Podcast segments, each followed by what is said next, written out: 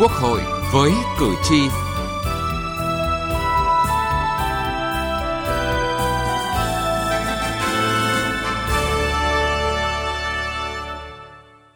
Kính chào quý vị và các bạn.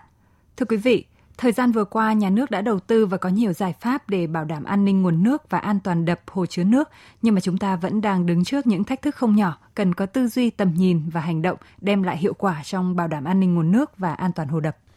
Đề án bảo đảm an ninh nguồn nước và an toàn đập hồ chứa nước giai đoạn 2021-2030, tầm nhìn đến năm 2045 cần đi liền với các giải pháp căn cơ khả thi. Đó là ý kiến của các đại biểu tại phiên họp của Ủy ban Thường vụ Quốc hội thứ ba. Chương trình Quốc hội với cử tri hôm nay đề cập vấn đề này.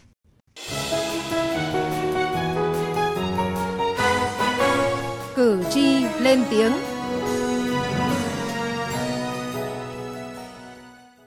giờ nó trời không mưa hạn hán này héo hết rồi không biết làm sao được à, tình trạng là ao hồ là hết nước rồi giờ hồ thì cạn hết rồi à, gần hai chục năm rồi năm nay mới thấy cái hạn hán nó lớn như thế này Thưa quý vị và các bạn, Tổng cục Thủy lợi ước tính hàng năm Tây Nguyên thiếu khoảng 5 tỷ mét khối nước, đến năm 2030 thiếu khoảng 5,5 tỷ mét khối nước. Chính vì vậy, quản lý bảo vệ tốt nguồn nước là giải pháp căn cơ trước mắt và lâu dài phục vụ cho sản xuất sinh hoạt của nhân dân vùng này. Hồ thủy lợi Ea Bư ở xã Cư Huê, huyện Eka, tỉnh Đắk Lắk có dung tích 500.000 mét khối nước, đảm bảo tưới cho gần 100 hecta cây trồng.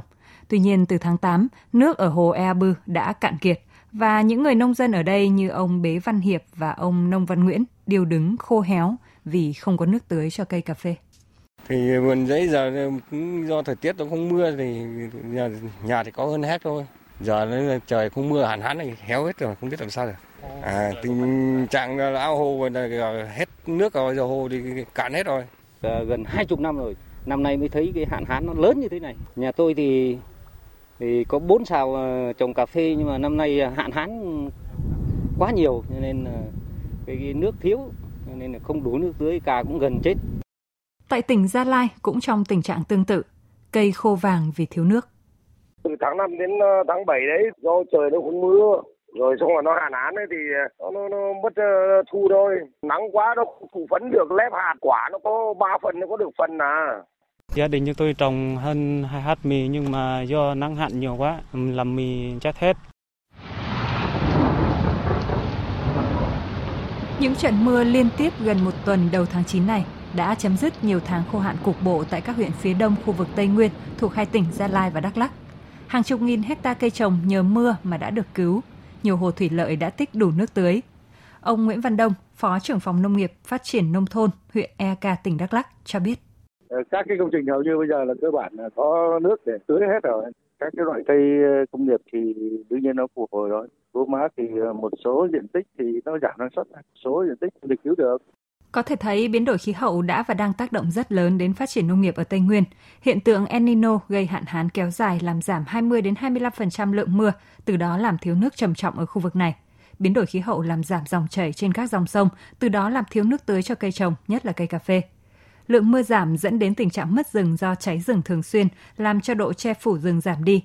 Khô hạn dẫn đến mất dần tính phù hợp của cây trồng vật nuôi trên các vùng sinh thái nông nghiệp và ảnh hưởng trực tiếp đến sự thiếu nước của hệ thống thủy lợi.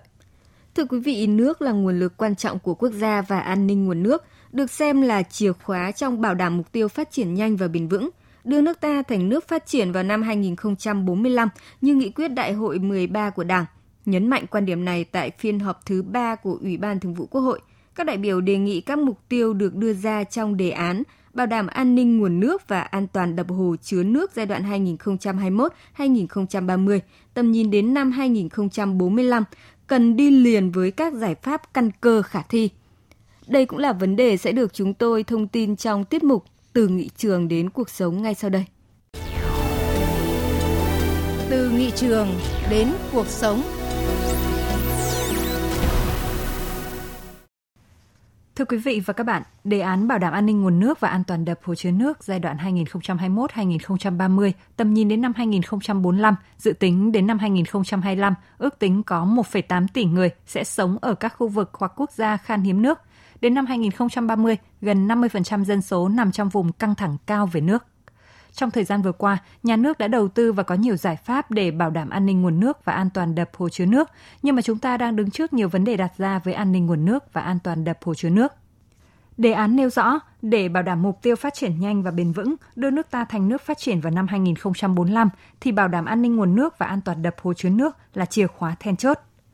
Các ủy viên Ủy ban Thường vụ Quốc hội nhất trí việc xây dựng đề án là hết sức cấp bách, bởi an ninh nước là vấn đề mang tính toàn cầu hiện nay. Việt Nam cũng đang đứng trước nguy cơ thiếu nước do nhiều nguyên nhân, yếu tố, do đó cần có đề án với tầm nhìn dài hạn nhằm đáp ứng nhu cầu nước cho sinh hoạt trong mọi tình huống, cấp đủ nước theo các mức bảo đảm cho sản xuất các ngành kinh tế thiết yếu, giảm rủi ro thiệt hại từ các thảm họa, thiên tai liên quan đến nước, đặc biệt là đối với khu vực dân cư nghèo vùng sâu vùng xa, bảo vệ chất lượng nguồn nước, hệ sinh thái nước, bảo vệ và phát triển nguồn sinh thủy, bảo đảm công bằng trong tiếp cận nguồn nước, mọi người dân, mọi đối tượng sử dụng nước được tiếp cận và sử dụng nguồn nước trong sinh hoạt sản xuất với chi phí hợp lý. Phó Chủ tịch Thường trực Quốc hội Trần Thành Mẫn nhấn mạnh, bảo đảm an ninh nguồn nước là vấn đề cấp thiết, do đó đề án cần thể hiện được các mục tiêu cụ thể, đó là Thì ở đây là phải thể hiện là một là tài nguyên nước được quản lý hiệu quả và bền vững. Cái thứ hai là giảm thiểu các cái rủi ro liên quan đến à, nguồn nước. Cái thứ ba là dịch vụ nước hiệu quả, bền vững và cân bằng. À, cái thứ tư là à, an ninh nguồn nước à, Việt Nam thì à, liên quan đến à, là năm vấn đề. Một là cái an ninh nước cho cái sinh hoạt hộ gia đình. Cái thứ hai là an ninh nước cho phát triển kinh tế. Cái thứ ba là an ninh nguồn nước cho phát triển đô thị. Và cái thứ tư là cái an ninh nguồn nước cho vấn đề là bảo vệ môi trường. Rồi cái thứ năm là cái an ninh nguồn nước cho cái việc phòng chống là thiên tai.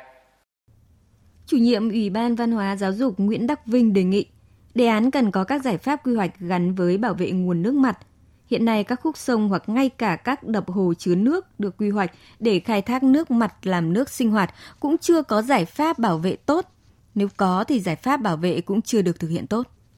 Đề án có nêu là về cái chỉ tiêu là ờ, chúng ta là cho người dân được thụ hưởng cái nước ờ, sinh hoạt ờ, đúng theo quy chuẩn thì cái giải pháp là phải có giải pháp đi theo để đảm bảo cái này thì nó liên quan đến không phải là chỉ nguồn nước nữa mà cả cái việc tức là phân phối cấp nước rồi là đảm bảo tức là các cái tiêu chuẩn về nước sinh hoạt cho người, người dân thì tôi nghĩ là ừ, trong quy định hướng thì ta nên nêu quy định hướng này.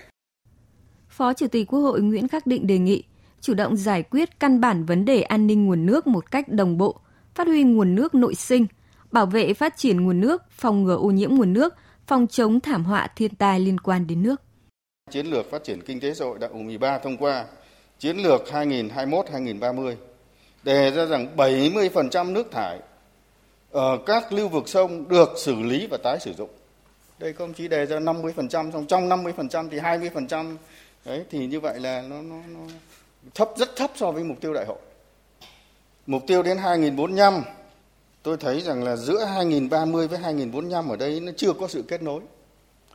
Ví dụ 2030 thì chưa nói gì đến vấn đề các cái công trình lớn điều tiết mặn ngọt dâng nước trữ nước trên các hệ thống sông rồi các hồ chứa nước mạng lưới liên kết chuyển vùng quốc gia chẳng hạn thì 2045 là hoàn thành cái này thì đúng rồi tốt rồi thế nhưng mà 2030 phải làm cái gì thì 2400 mới hoàn thành được chứ cho nên cái mục tiêu này phải chia bớt cho 2030 Chủ tịch Quốc hội Vương Đình Huệ chỉ ra một số vấn đề còn băn khoăn. Đó là dự thảo đề án chưa nêu bật nội hàm an ninh nguồn nước. An ninh nguồn nước liên quan trách nhiệm quản lý bảo vệ của nhiều bộ ngành, trong khi an ninh hồ đập chỉ do Bộ Nông nghiệp và Phát triển Nông thôn phụ trách. Do đó an ninh nguồn nước là một vấn đề lớn, trong khi an toàn hồ đập chỉ là giải pháp cho việc phân bổ nguồn nước. Trong khi đó, quan điểm của đề án về an ninh nguồn nước gắn với quản lý khai thác sử dụng có hiệu quả tài nguyên nước còn thể hiện mờ nhạt. Từ những lý do này, Chủ tịch Quốc hội Vương Đình Huệ cho rằng đây là một đề án lớn cần trình Bộ Chính trị cho ý kiến. Khi Bộ Chính trị kết luận, Quốc hội xây dựng nghị quyết cho giai đoạn 2021-2030, tầm nhìn đến năm 2045. Chỗ mà cái giải pháp chủ chốt rồi trọng điểm cái vấn đề mà cấp bách trước mắt là tôi thấy chưa đủ rõ và cái tính quản lý tổng hợp chuyên ngành nó gồm cả vấn đề về pháp luật quy hoạch kế hoạch kinh tế kỹ thuật tài chính hợp tác quốc tế đặc biệt là nhận thức và thông tin truyền thông thì trong này chưa thấy nói cái gì Vì lượng mưa của mình là thuộc lại cao nhất thế giới. Nhưng mà tỉnh cái lượng nước bình quân trong nội địa của ta thì bình quân đầu người có khoảng 2.230 mét khối thôi. Trong khi bình quân của thế giới là khoảng 4.000 mét khối một người một năm. Và vì vậy cho nên cái giải pháp mà liên quan đến cái việc cái nhận thức ấy, tài nguyên nước ấy, đặt nặng lắm. Phó Chủ tịch Quốc hội Nguyễn Đức Hải nêu rõ, Quốc hội chỉ ban hành nghị quyết về vấn đề an ninh nguồn nước và an toàn hồ đập, hồ chứa nước, vì đây là vấn đề quan trọng của quốc gia thuộc thẩm quyền quyết định. Còn đề án đề nghị chính phủ tiếp thu ý kiến của Ủy ban Thường vụ Quốc hội, ý kiến đại biểu Quốc hội thảo luận tại kỳ họp thứ hai để hoàn chỉnh, phê duyệt theo thẩm quyền. Đề nghị Ban Cán sự Đảng Chính phủ hoàn chỉnh đề án báo cáo Bộ Chính trị, xin ý kiến chỉ đạo các nội dung quan trọng của đề án.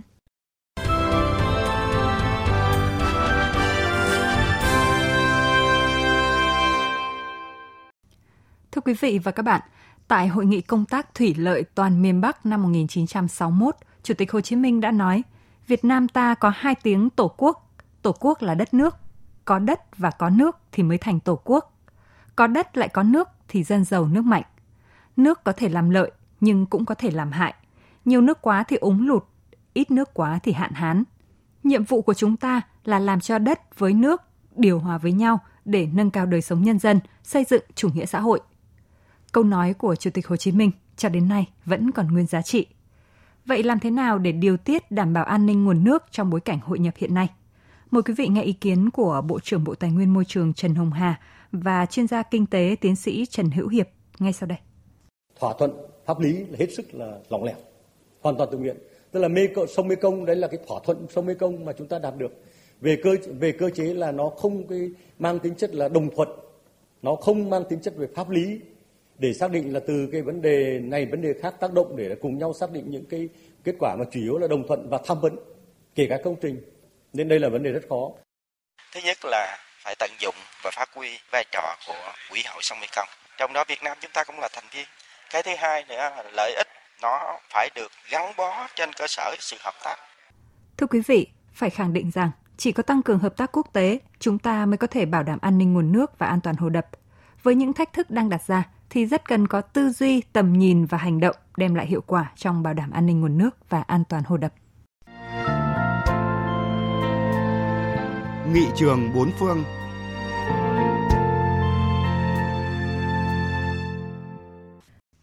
Thưa quý vị và các bạn, tiết mục Nghị trường bốn phương hôm nay xin giới thiệu về luật nước sạch của Mỹ, văn bản luật bảo đảm tính bền vững của nguồn nước. Cấu trúc chính của luật gồm 3 phần. Thứ nhất, quy định nguồn ngân sách quốc gia dành cho chính quyền địa phương để xây dựng các công trình hệ thống xử lý nước thải công nghiệp, nước thải sinh hoạt cho các địa phương.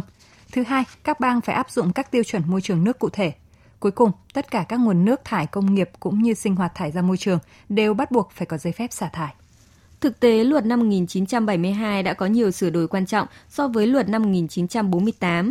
Văn bản này đã xây dựng cấu trúc cơ bản để điều tiết chất thải ô nhiễm vào tài nguyên nước của Mỹ trao thẩm quyền cho cơ quan bảo vệ môi trường EPA thực hiện các chương trình kiểm soát ô nhiễm như thiết lập các tiêu chuẩn nước thải cho ngành công nghiệp, duy trì các yêu cầu hiện có để thiết lập tiêu chuẩn chất lượng nước cho tất cả các chất gây ô nhiễm đối với nước bề mặt.